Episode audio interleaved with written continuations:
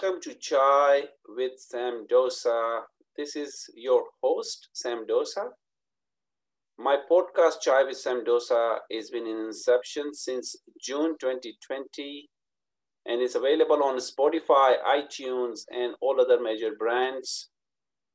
What I bring on this podcast is a heart centered conversation with my guests all around the globe if you haven't actually listened as yet the conversation jump on and listen to some amazing conversation with my guests.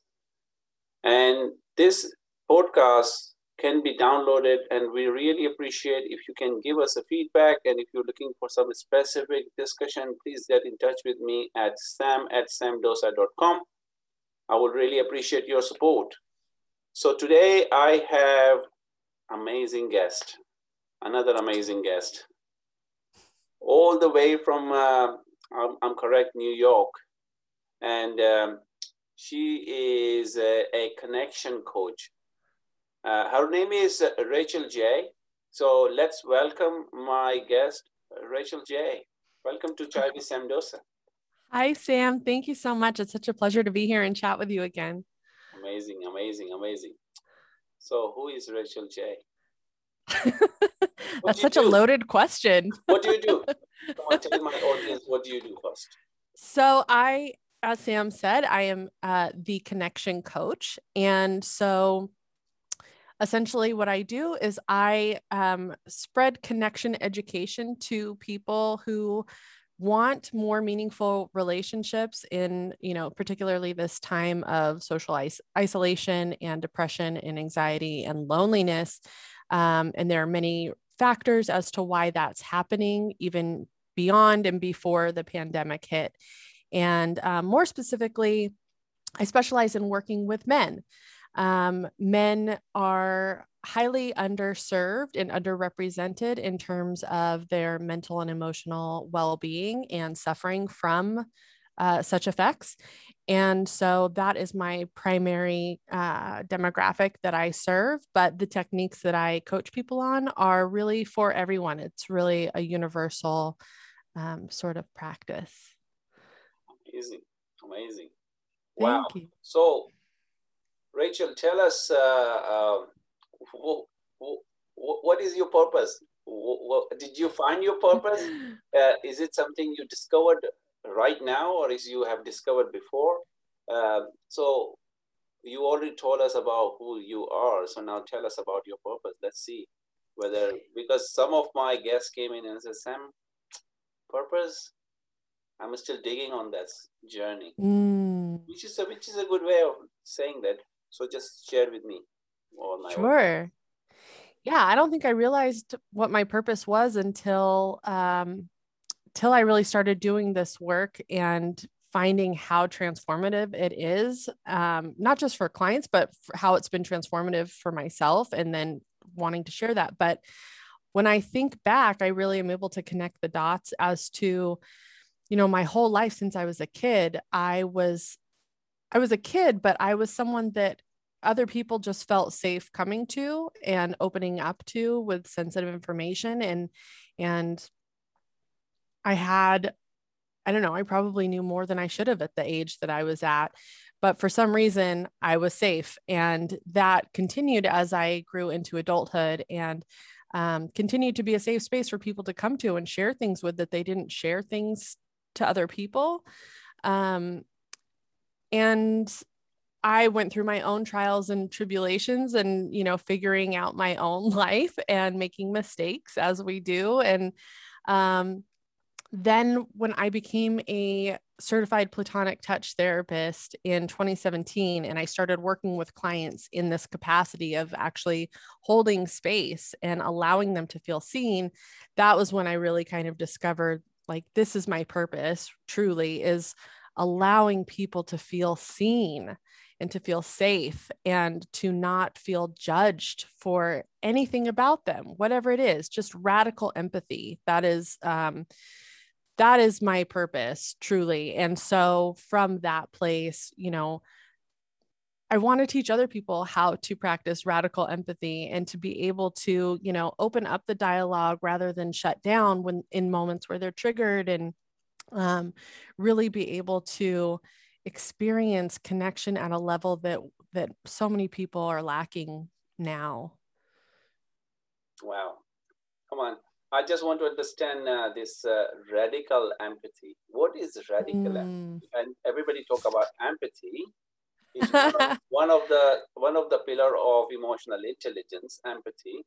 We all empathize with a lot of things, but what is radical empathy? Radical empathy, to me, um, is practicing empathy even when I am triggered having the awareness, even um, in moments that I would easily judge the actions of somebody else, whether it's whether those actions or um, words or beliefs are about me or somebody else, removing my reaction, my ego reaction, and saying, okay, pause. Like, aside from me being triggered, which is something else that I have to figure out, where is this coming from? And so I think a lot of times, you know, when we think of empathy in broader terms, it's about compassion and it's about, you know, being able to see from somebody else's perspective in a situation. But it's hard to maintain that empathy in moments where we get triggered ourselves.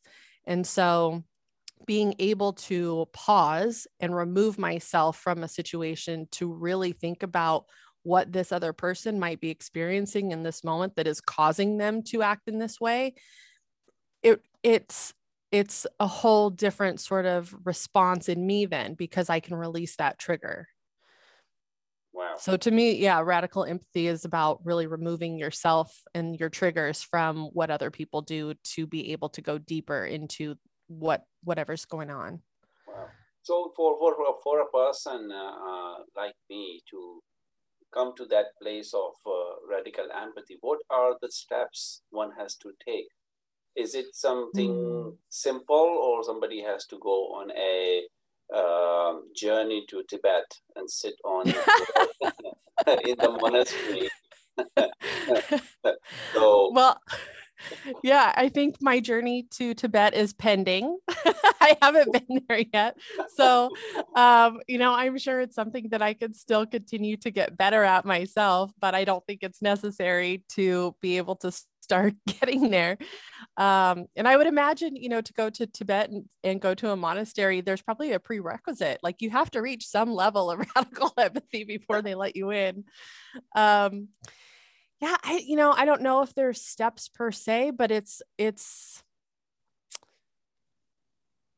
I think the first step, probably if there is a step, is the willingness to want to to have radical empathy and you know view somebody else with that level of compassion and openness and understanding um, you know any sort of journey to anything starts with a willingness a true open-hearted willingness. So um, that has to be there. But i think it's just small actions you know? I think it's really in just small actions and the awareness having a lot of self-awareness for yourself um, in terms of how we respond to certain situations, because then we can start to notice what our triggers actually are and um, what they're telling us.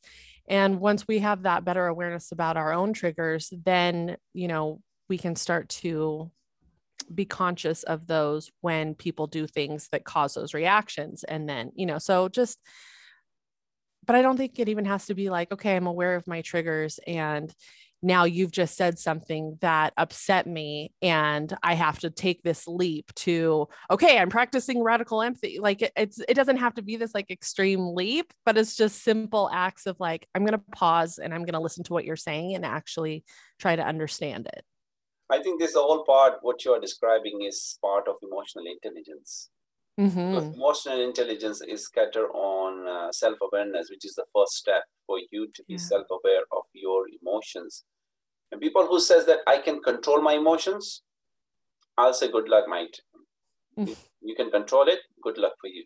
But nobody can control emotions. We manage emotions. Yes. And that's the first part of emotional intelligence. Radical empathy comes as the pillar of emotional intelligence because we once as you say we know our own emotions the triggers and everything and we do not want people anybody else's things will create anything else in ourselves. Because i think we have gone through that journey of self-awareness being self-aware of our own journey being present in the moment being learning about things which happens. Things mm-hmm. comes in your life. You just look at it and says yeah okay thank you very much. Let it be let's go move forward. You can't just hold down there and sit there and just cry about it because yeah that's all right. You can cry about it. Nobody's saying that you don't have to cry about it. Cry about it. Is okay. But do not stick on to the same place for the rest of your life. Move on. Mm. your life has to be enjoyed. Life is to be enjoyed in the moment. It happens in the split second. You just enjoy. Smile on your face seeing people on the road and they are laughing, then you smile and have a gesture. You know, your oxytocin get created in your body and you start to see, my God, I'm feeling really, really good because your body is changing chemicals. And that yeah. creates a very good dance in your body and it's trying to help you to think outside the box. You look at the sun and you say, wow, sun is shining. Amazing day. Let's go enjoy see the smile comes on your face and you started to engage yourself. That's that's your change your mood modes. You're changing your mood accordingly. Even though it's, it's raining so what? It's raining it's part of life. Let it be. Mm. yeah but that comes with the self-awareness. Let's come with the self-awareness. Once you become self-aware of your each and everything that gives you that resilience, the courage, the confidence, and everything. And you look at things. Some somebody comes up to you and swear at you. You just look at that and says, "Thank you. Good luck." I'll yeah. parallel over here with a with a Sufi. Uh, Rumi uh, uh, was waiting for a, a big uh, uh, rabbi, rabbi at that time. He was very analytical rabbi, and he was trying to says that my religion, Judaism, is better than other religions. So he was prepared himself that if Rumi will tell me this, I'm going to ask this question, he's going to tell me this, I'm going to ask that question. So he was preparing himself to having a, a proper scholarly mm. conversation with Rumi. So when he came to Rumi and he says, you know what? Judaism is the best, best religion in the world. And Rumi says, I do agree with that. There is no problem with that and the guy could not have any other question to ask because Rumi acknowledged it. He says, okay, if you say so, I acknowledging it. So he could not ask the next question. So that's that's the way you read this uh, emotional intelligence or the self-awareness in yourself. If somebody says something to you, just you acknowledge it and thank you. That's all right. Goodbye, mate. Mm. Not hmm. interested in your confrontation because you are coming from a place of fear you're coming from the place of uncertainty, you're coming from the place of being not valued. So you're trying to put all your uh, gunk on me. I'm mm. not hmm. interested. Thank you very much. You move on with your life. I move on. So I think radical empathy is is the the source from the self awareness um, branch come together into a place where you feel completely aligned and ready and you are saying whatever comes you just acknowledging it. You are not taking it literally on yourself and saying oh my god that's doing something in me. But mm-hmm. you're saying it's okay. I feel that way. Is all right. Let me just acknowledge it. The time we do not acknowledge things and that's where the problem or i say the, the anxiety and the uh, anxiousness started to come up it started to grate into your body and you just started to feel uncomfortable. You are hmm. not ready to make right decisions. You're feeling completely angry. You're completely unsettled. You're thinking, you know, I'm I'm worthless. I nobody cares about me.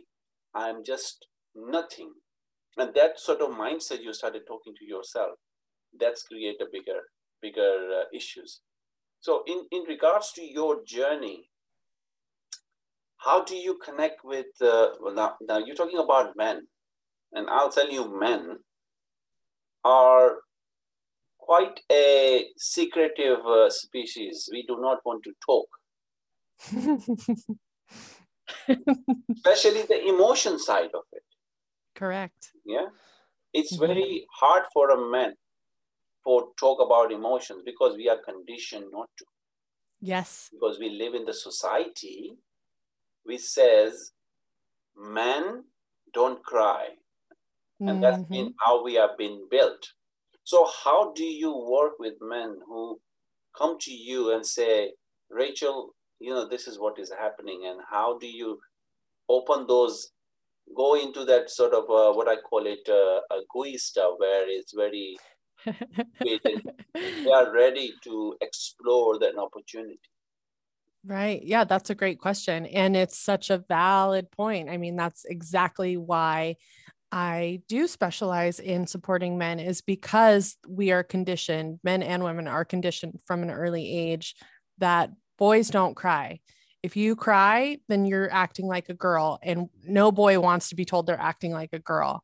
And, you know, even from childhood, um, if a boy gets hurt, it's like, oh, throw some dirt on it, you'll be fine walk it off, you know, don't worry, like you're fine. But with the girls, we coddle them and it's like my poor baby, we kiss the boo boo, you know, and then that message is reinforced in school by the other kids who are being conditioned that you can't cry if you get hurt. Um, and so we end up with men who can't cry, won't cry, won't show their emotion. Um, and that is very problematic for so many reasons. And I think that those suppressed emotions are really what drives a lot of the conflict that we see around the world because the only acceptable emotion is rage, right? Um, or lust for men, rage or lust. And so for me, how I sort of, I guess, break down that wall is um, by being very approachable. I'm, I mean, part of it, I feel like maybe this is like a cheap answer, but I feel like because of my life experience and relationships that I've had and male friendships that I've had in the past, there's just something that I exude that men often feel very safe with me very quickly. Mm-hmm. So it's not something that I have to specifically apply per se, but I do um, try to, you know, talk to them in terms that are comfortable and safe for them. So you know if you look at my um, my social media platforms or my website it's through a football analogy so my access point in to emotions for men is by talking about sports sports and sex and that's how i'm relating because sports is another area where it's socially acceptable for men to express emotion you know? We see at the end of a game the winning team members hugging each other you know? There's so much love and so much camaraderie and affection like dude we did it we killed it you know? Like what a great season i'm so proud of you couldn't have done it without you. Those are emotions and things that men would not say to each other in another context and um and so you know and even as spectators it's like men are allowed to get really excited when their team does well and really pissed when their team does badly. And um, so i use that as sort of an access point and using that language to be able to sort of i guess demonstrate that talking about emotions doesn't have to be scary or clinical because I think that a lot of the perception around getting support also is that it's very clinical and sterile and um, a lot, you know, even though therapy has come a long way in terms of removing the stigma, it's still very stigmatized for men. And I think a lot of men also view therapy as like a last ditch resort. You know, like shit must be really bad if I'm going to go talk to a therapist. And so I want to create a space and a container where they're getting that level of support and the safety of that container. However, it's not going to have that um, scary or clinical feel to it. Yeah, I think I think that's where a lot of men uh, looking for an avenue to express. And as you mentioned, uh, rage and lust uh, is the area where uh, they come out because they are suppressing that uh, mm. emotions in them. Uh, mm. whether it is an emotion for a father that uh, uh, who does not have a proper companionship, who does not have a proper relationship, even mm. though he is the head of the house, but there is no relationship, and and and also when they go to work, it's another mask you put on to mm-hmm. define yourself that you are in command and deep down you are actually not very in, in a good health so your mm-hmm. exterior look very impressive that you are showing off a lot of things but your inter- internal thing is completely damaged and which mm-hmm. can be burst anytime i've seen yes. i've seen people uh, uh, men i've seen so far i've heard two people within my previous corporate journey, one person died on his desk. Oh wow! We found him. They found him in the on the desk. He he passed away because of a heart attack. Another guy did not show up to work, and they found him in his house. That he passed away. As that story. It's heartbreaking. It's heartbreaking, correct. But mental health awareness has been in, on the board right now, and with mm. this pandemic, it has actually shoot up extremely mm-hmm. high. Uh, people gone through with uncertainty, men and women both, uh, living in the same place where is a toxic relationship. Mm-hmm. You can't stand your partner. Each other can't stand the partner, but they have to work together. Children are jumping on each other. Father or mother who is working full time never knew how to look after the children in the house because mm-hmm. when she's trying to cuddle the children, this is well, we need more daddy, we need daddy. Vice versa. When daddy is trying to hug the children, then this is no, we need mommy. We don't mm need daddy. We don't know who, who you are. That's right. the why, because that's been stigma, stigmatized, a lot of things. Stigma is there. Stigma is there where we have been put into cubicles. And that's mm where the relationship started to break down and affects a lot of people. And it's affecting at this moment as well that everybody's coming out from this uh, pandemic and feeling anxious to go out. Yeah. or not. Or stay at house. People are being invited to go back to work and they says no i'd rather work from home now because i'm fine very comfortable to work from home. Because, because it's my time how i wake up in the morning and how i'm communicating and what time i wake up and what time i finish. It's my choice so there are a lot of uh, challenges people are facing right now. So so give give give uh, my audience something which do you think that might be helpful for people who are going through with this uncertainty at this present moment? Mm.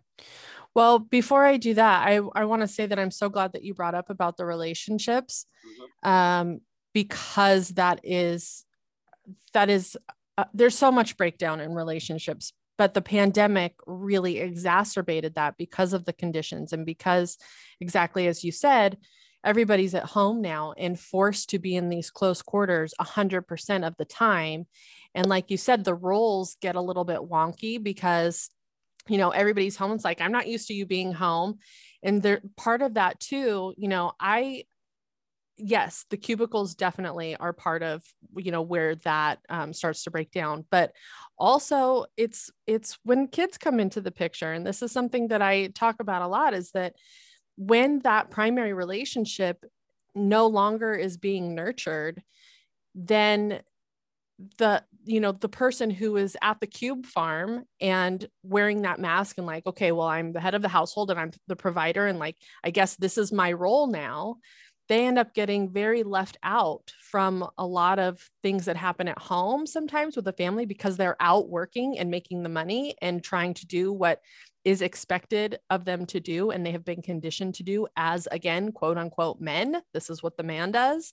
Um, so so they end up get missing out on some of the family stuff and feeling left behind in that way. But like i said as well if that partnership is no longer being nurtured that's huge too, because so much of a man's safety in being able to finally express emotions when they find their partner is that, okay, this is somebody, there's trust. you know there's mutual affection and we feel like a match and i have been shown that it's safe for me to express my emotions and talk about what's going on i can finally let that gate down right but then once once other factors come into the relationship where that relationship is no longer being nurtured consistently and to where it can continue to grow, then that safety dissipates and trust is broken. And so that is another compounding factor that causes a man to isolate and feel depressed. And, you know, and then there's all these destructive coping coping mechanisms. So it's such an important piece, you know, that you brought up. And so I just wanted to um, tap into that a little bit. But um, because it's another reason why I I specialize in supporting men is so that they can start to gain that confidence back up to be able to ask for what they want with their partners. Um, but to the question that you just asked, you know, it's, I mean, I think everything comes down to self awareness as the first and foremost foundational piece is having that self awareness to notice when I'm feeling like shit. Like, what's going on there? Why? What are the factors? What are the things that are coming into that? And either, you know, doing something about it as far as like changing the circumstance, maybe maybe going back to work is the right thing because being at home is making me feel worse because my kids you know don't want me and so it's easier to go back to work where i'm not I'm not faced with that rejection rather than being home and feeling viscerally that rejection because my kids don't know me like they should right? So so they're like minor changes that a person can make when they start to have that awareness of like okay what am i feeling and what are the factors causing me to feel this way?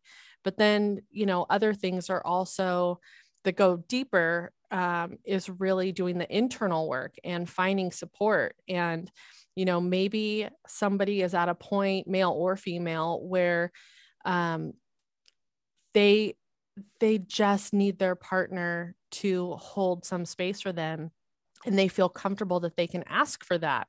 Do it. You know it's as simple as as going to your partner and saying i'm having a hard day today.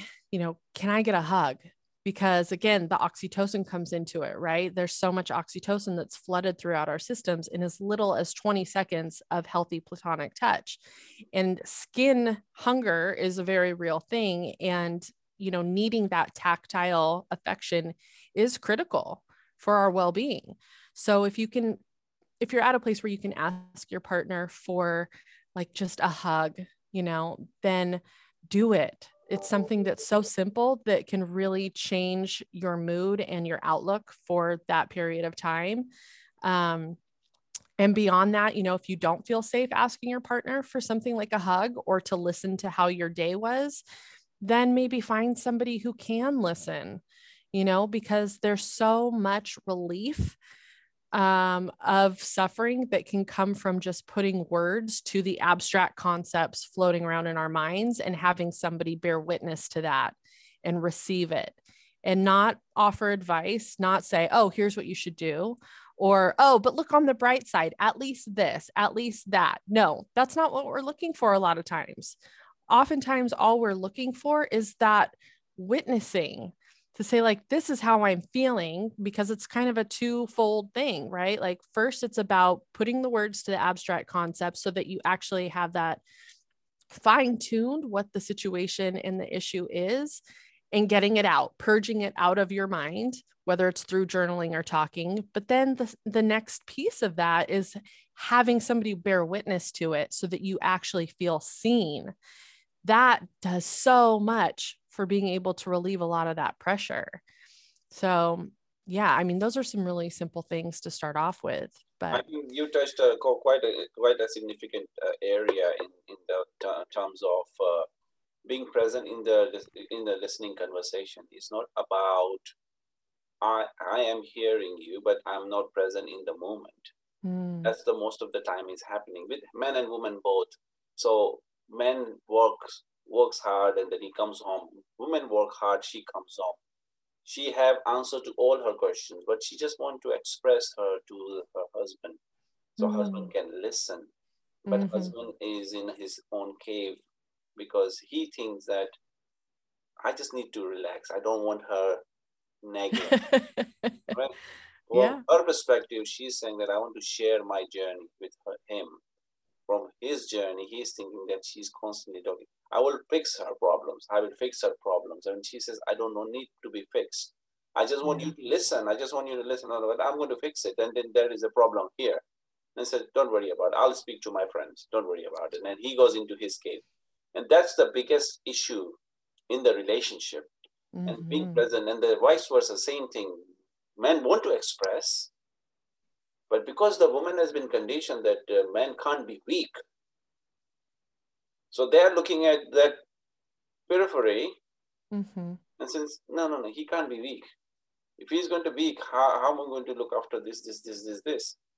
So she shut down and says, I'm not interested in your weakness. I want you to be strong. Mm-hmm. And he feel like that I will not be listened by anybody. So he go outside and then have an affair.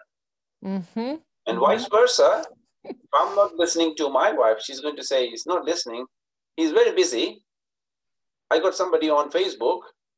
He's very interested in me and listening to me. He's very present in the moment. And he's not judging me and that's how the marriage breaks down how the relationship breaks down because somebody else listened to you but certain yes. time man and woman has to understand if the relationship is is is is create magic if you know how to if you know what is the main ingredients there are three things which i say to a lot of people in relationship. You need to ask your wife or your husband how are you doing mentally emotionally and physically? These three things has to be. And then one fourth thing is spiritually. So mm-hmm. three things are very key ingredients because those three ingredients are very important. If you're mentally disturbed if you're emotionally completely suppressing yourself if you are physically unfit to make love to your wife or your husband what he's going to do? Is going to look outside avenues. Mm-hmm. Finish. Your marriage is your your relationship and your marriage is broken down completely. Mm-hmm. but certain time a lot of people what they do is because in the society they live in they pretend that the, the marriage is perfectly fine. And they have their outside affairs going on which does not mean to anything because they say well my marriage is there my husband is there my husband knows what i'm doing my, my wife knows what i'm doing that's perfectly fine. We are happy. Who gives a monkeys about it? Let's continue with the life. Yeah. I've seen, I've heard, I've seen those sort of things happen as well. Oh yes, I have as well. And and um, that's a big part of what I'm trying to help people avoid by reconnecting with each other. But there was something that you said that was so right on the head, you know, like let's blow this wide open because as you were saying, you know, the man, okay, well, that's he's not feeling the safety. And so he might have an affair. And she might be feeling, well, he's not listening to me. So I'm going to get on Facebook and this person listens to me. Da, da, da. The the underlying piece of that from both those perspectives is that they both want each other. Yes. But they're not getting what they need. And so that is what causes, you know, people to find validation somewhere else. But it's not because they want it it's because it's not because they want to have an affair it's because they want their partner but they don't know how to express to their partner in a way that it will be received what it is they actually need and so that's where you know i mean when the communication breaks down that's everything because both one or both people are not feeling seen in the relationship and that they can't say to that person like this is what i need because there's so much fear of rejection a lot of times at this point. And so it's like well it's a lot easier to get on facebook and and start to talking to somebody who who is listening to me. It's like oh my gosh. But the important thing to remember there too is like everybody is so present and listening at the beginning of a relationship Absolutely. So you might find somebody who is going to see you in the way that you haven't been seen in who knows how long.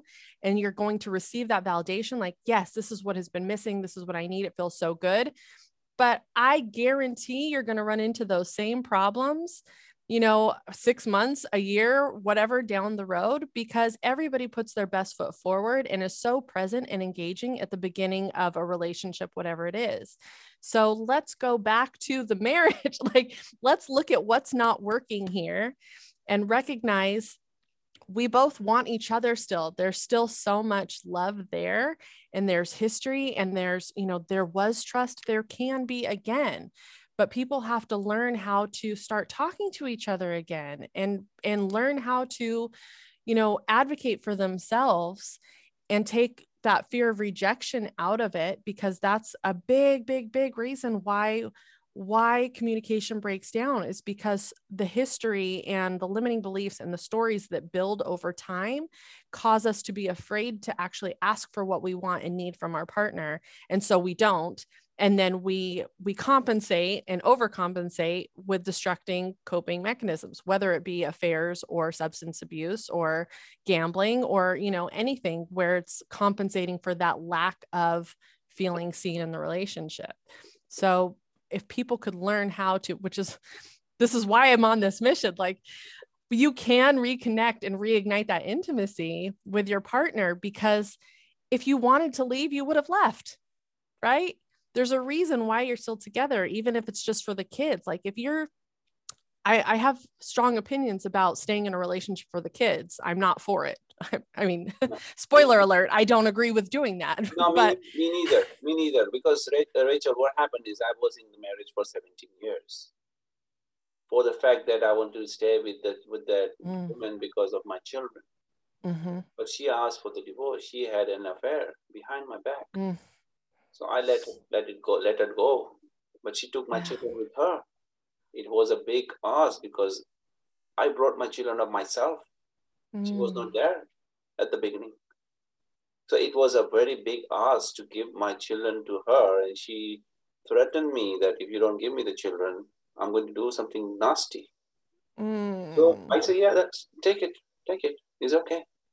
Mm. And that time was my my my time was very very uh, I was in a completely shock because uh, I was living in a four bedroom house and my the entire house was empty because children were not there. There was no noise coming in there. There was a pin drop mm. silent in the house. And how can you live in that house when you live in the house for 17, for last seven, eight years in that house when my children were grown up on that, mm. that property? So, so a lot of things happens, and I would say to a lot of people when they are going through with this, this episode of destruction, you know, one has to ask, is it important me to continue my journey with that person? Mm-hmm. What are the things are common between both of us? Do we trust each other? Do we love each other? Do we have a sense of humor between each other? Mm-hmm. Are we connected in any ways? Is it because we are connected because our children? That's perfectly fine. But are these only things, or these are there are not nothing commonality is there? There is no commonality between both of your relationship. That is better you move on with your life and find somebody who can give you those connections. Mm. Vice versa. Yes. Otherwise, what you're going, you are going to be staying in the same rut for the next 50 years. I was reading this this uh, article about uh, silent treatment. Mm. A woman stayed in a marriage for 40 years and he asked, Why did you stay in that relationship with that man who kept quiet for 40 years? Because he provided me a roof on my head and my children. and that's what is happening. Mm-hmm. And that's where one has to understand you know i wanted to be relate i want i was ready to stay in the same relationship for the rest of my life because i wanted to be looking after my kids. But then it came to me that sam move on with your life because you have to look for much better things in your life because you do not want to stuck in the same rut. Mm-hmm. you know you do not want to stagnate in the same thing you need you have wings. You start flying. You are an eagle. Eagle mm-hmm. fly very high in the top of the mountain. So you are an eagle. You need to fly. You need to start opening your wings and start flying. Otherwise, what's going to happen is people will cut your feathers and you will become a house eagle when you're not going to be go out anywhere. You will not be able right. to fly. Correct. And that's what is a lot of things happen is when men started to open up as as a emotional being, it is looked at as a weakness in them. Mm-hmm. Yeah. And this is where um, women really have a role to play in, you know, during the dating and the courting. Again, with the gender role conditioning, you know, it's not just men that are conditioned, women are conditioned as well. And especially now with the how how strong the feminist movement is and vocal and um, very opinionated on certain things. For women there's a lot of pressure to join join the other feminists right? And say like oh you know i don't need anybody. I um i can do it all myself. I'm self-sufficient you know whatever whatever we're going to say right? Whatever the mantra is. But we've also grown up with disney movies and conditioning that you know this prince is going to rescue us. And that is hard conditioning to undo. And thankfully you know disney movies are changing the narrative where that's not you know necessarily the case anymore. But but that's what we've grown up with. So there's a lot of mixed messaging for women in terms of what they actually want from a partner because on one hand there's the societal like no you don't need a man to take care of you you can do it all yourself you know you don't um you know, we're totally down with sensitive men. That's great. Like, show me your emotion. I don't want to be with some, you know, hardened douchebag.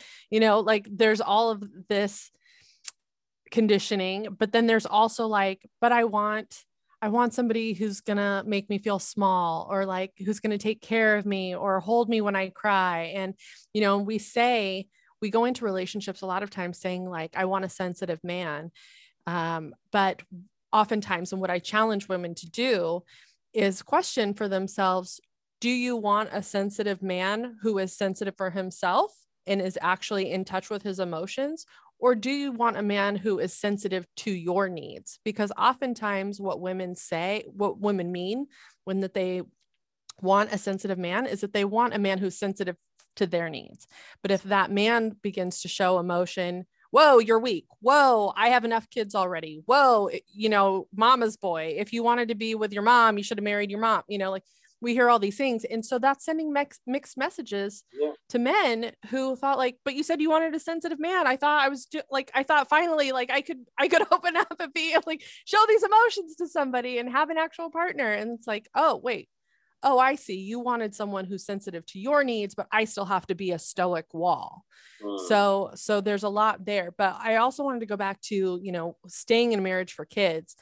So many times what we hear from people who who stay in a marriage for the kids is is I'm going to outright call it an excuse that you know what will it do to the kids you know to do this? And so a lot of times you know and that's a that's a major consideration. I don't want to minimize it like that's a huge part of it because mm-hmm. divorce is a huge um trauma. However i challenge people to look at okay what what model are you setting for your kids if you are staying in a relationship where it's either very toxic and you know maybe there's silent treatment or um or even if just maybe it's not toxic maybe you're not fighting all the time but there's no passion there's no love there's no connection you know none of these things these commonalities and it's just purely platonic roommate situation because you're staying for the kids. Is this the kind of relationship that you want to model for your kids? That like when you dream of your ideal partner like look at mommy and daddy like is that what you want for your kids? No. And kids are not stupid either. Kids know when there is something amiss, right? So, are you doing more of a service to your kids by staying in a relationship that is not healthy and not fulfilling to either of you? Or are you harming them more by staying? And, you know, and I, uh, so that's just to add to because I completely agree with everything you said about you know being able to um, find something that is fulfilling for you and be able to spread your wings and fly but but that's another piece of it because we hear that a lot that you know people say well we're staying for the kids but is that serving them or is that causing more harm? But if you, if you are if you like look uh, when you ask the children when the mother have this uh, emotional card to the to the daughter you know i stay with your father because of you she turned oh. who asked you to do that I didn't right. ask you to do that. Son says the same thing when father turned around and says, Oh, I, I stayed for you, son. And son says, Did I ask you? No. Mm-hmm. Was your life. You should have gone.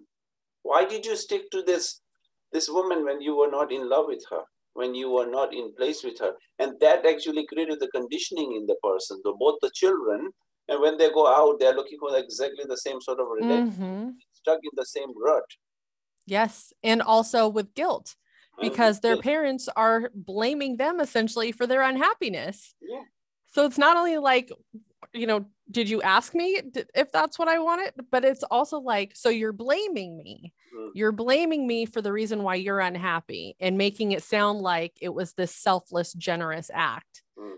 But it's not. It's because you were afraid of the unknown. Yes, absolutely. So, so again, again, there are a lot of things with this this journey of individuals, you know, and and as as we we are right on the point where you know relationship only works if you are harmonized with each other mm-hmm. it's again oh, if you if you are looking for a man who is is good looking and is uh, connected to his emotions and everything but you are looking for your needs then you are being uh, being uh, fixatious for yourself you are actually being wrong that you are you are just asking for that thing because you just want a toy in your life mm. not mm. a real person because you just want somebody to says oh i'm mrs something and something now even right. you have no connection you created a connection but vice versa man does the same thing exactly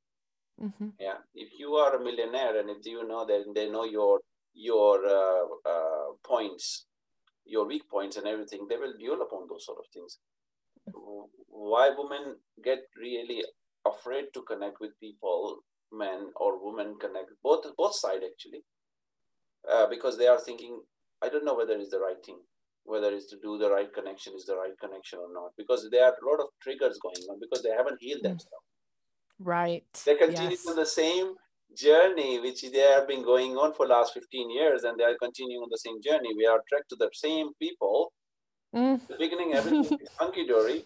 Yeah, he's very kind. He's very listening. He's a very this person. He's a very this person. We split the bills and everything. It happens with me. I went with this girlfriend, and she was very, very good. We were well, we were splitting everything.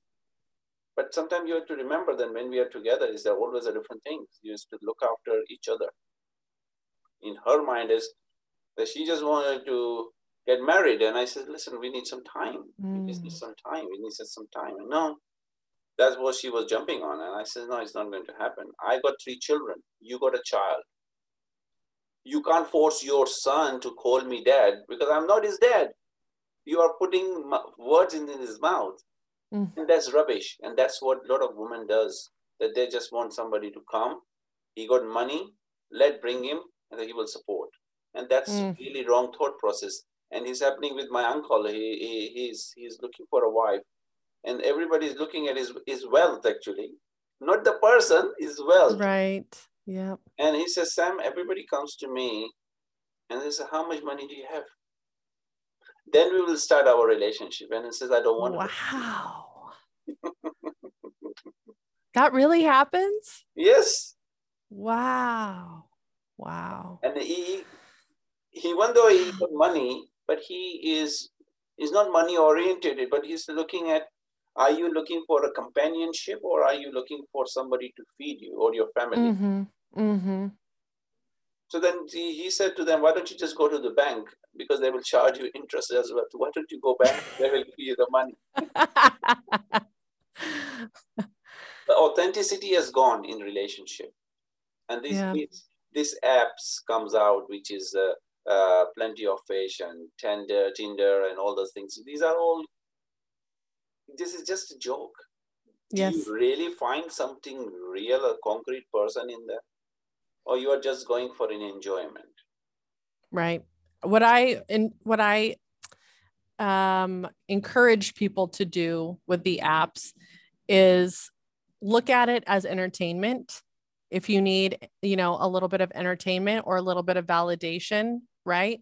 But think of it as an experiment, not as an actual investment of your time and energy, because Sure. I mean, people do find their partners. I've heard stories. I know people personally who have. It's a needle in a haystack, though.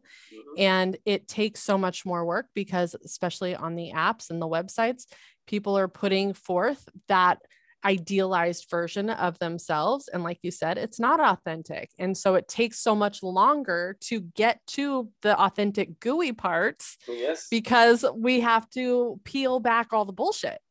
So you know, there's nothing wrong with going on the apps. I mean, there have been times I've, I mean, you know, total transparency. Like I've, I've been on the apps. I haven't in years, but like I would go through phases where it's like, okay, this is really entertaining and it's good for my self esteem, you know, because like swipe, oh, yay, match, great.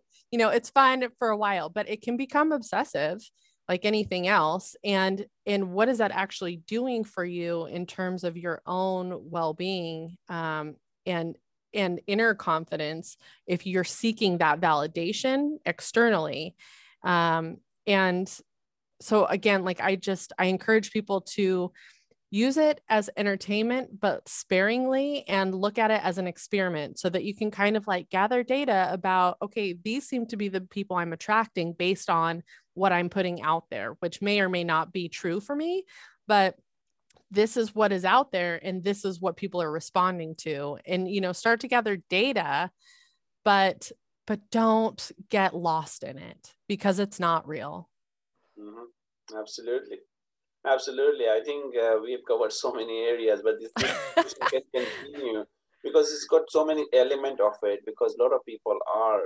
uh, looking for a, a holistic relationship mm-hmm. a relationship which has wholesomeness.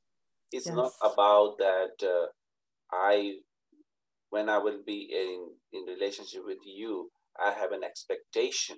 There is no expectation. Yes. If your journey together in harmonious way, in a loving way, if you are making a baby, making a baby together is not that you are going to be uh, um, uh, going for a sperm bank and get a sperm from there. There are certain circumstances happen with women and men, all sorts of things happen, but does not mean that you completely uh, change the way things are. You know, mm-hmm. human beings are being designed. My mom and dad was married for 40 odd years. They passed away, both of them. But mm-hmm. but I was I had same conditioning that I want to be stick to one woman. But it did not happen. My brother, my older brother, is married to his wife for almost 24, 20, I think 30 years now. Mm. So he's married to her with 30 years. I'm in the house who is the who is the uh, middle child who has the courage to exit from his marriage mm. because otherwise they are stuck to their their their wives and I'm, yes. I'm, I'm happy for them i'm happy for them but again you know relationship is all about have a communication with two people mm. you know you can't suffer in in silence yeah if yeah. your if your wife is uh, experiencing trauma or anything like that you will have to be there and vice versa what your husband yes. is going through because husband is going to do so many things if he lost the job the pressure is going to come how is going to how are you going to tolerate that so wife and husband and wife has to have understanding that this is this is the part of journey what the worst is going to happen mm. yeah what is worse is going to happen? We're going to look for another job, or we might look for something else.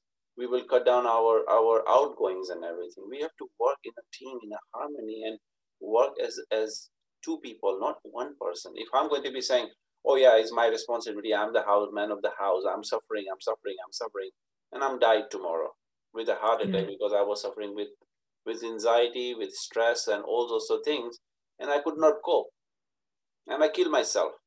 Mm-hmm. Mm. Yeah. what's going to what's going to happen is oh yeah she's going to get the house she's going to get the, the insurance money and everything. But do you think the children are going to be happy losing their father? Right. Exactly. Yeah. And you will be thinking oh yeah i lost my husband. Don't worry i'm going to find another one. That's fair enough. That's fair enough because you have your life.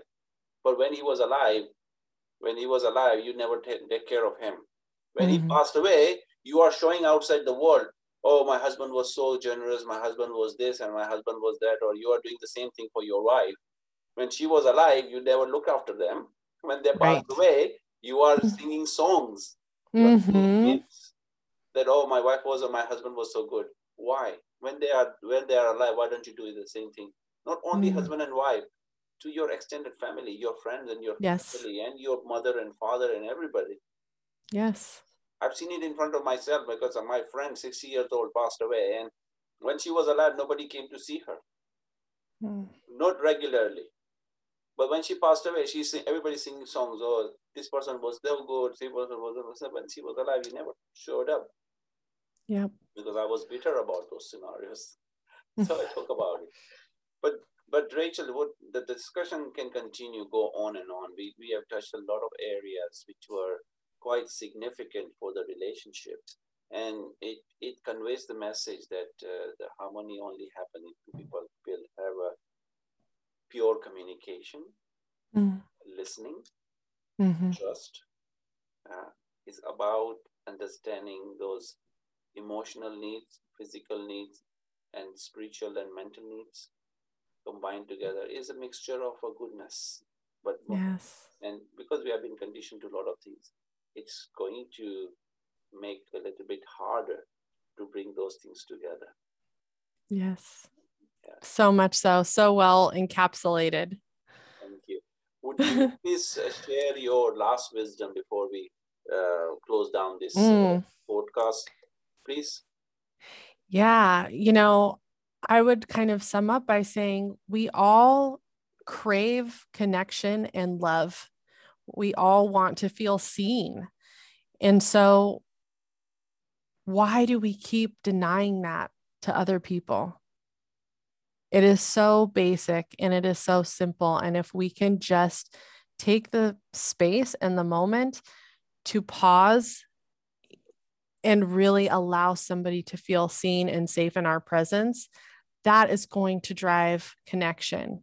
And that can ripple out beyond just a, a husband and wife, beyond you know our immediate family circles beyond our coworkers when we practice this empathy and pausing and listening to understand rather than to respond and allowing people to really feel seen that has such wide implications for a ripple effect for where people can really feel connected. And that's that's what i'm hoping for. That is my big purpose. Thank you Thank you, Rachel, mm, for giving. This. Thank you. And it was amazing to hear your side of the uh, discussion and the journey and the wisdom you shared today. And I wish you all the best and all the success in your upwards and onwards journey. And uh, mm. uh, please get in touch. Rachel's information I will put into this podcast uh, description. So get in touch with her, and she's a connection coach. You know, connections. There are so many different elements to it. So you never know what sort of connection you're after at the moment. Mm-hmm. So get in touch with Rachel Jay, and uh, I really appreciate you listening to my podcast. If there are anything we can do more for you, just drop an email to sam at samdosa.com. Thank you very much. Have a lovely Thank you so much, Sam. Bye for now. Bye bye.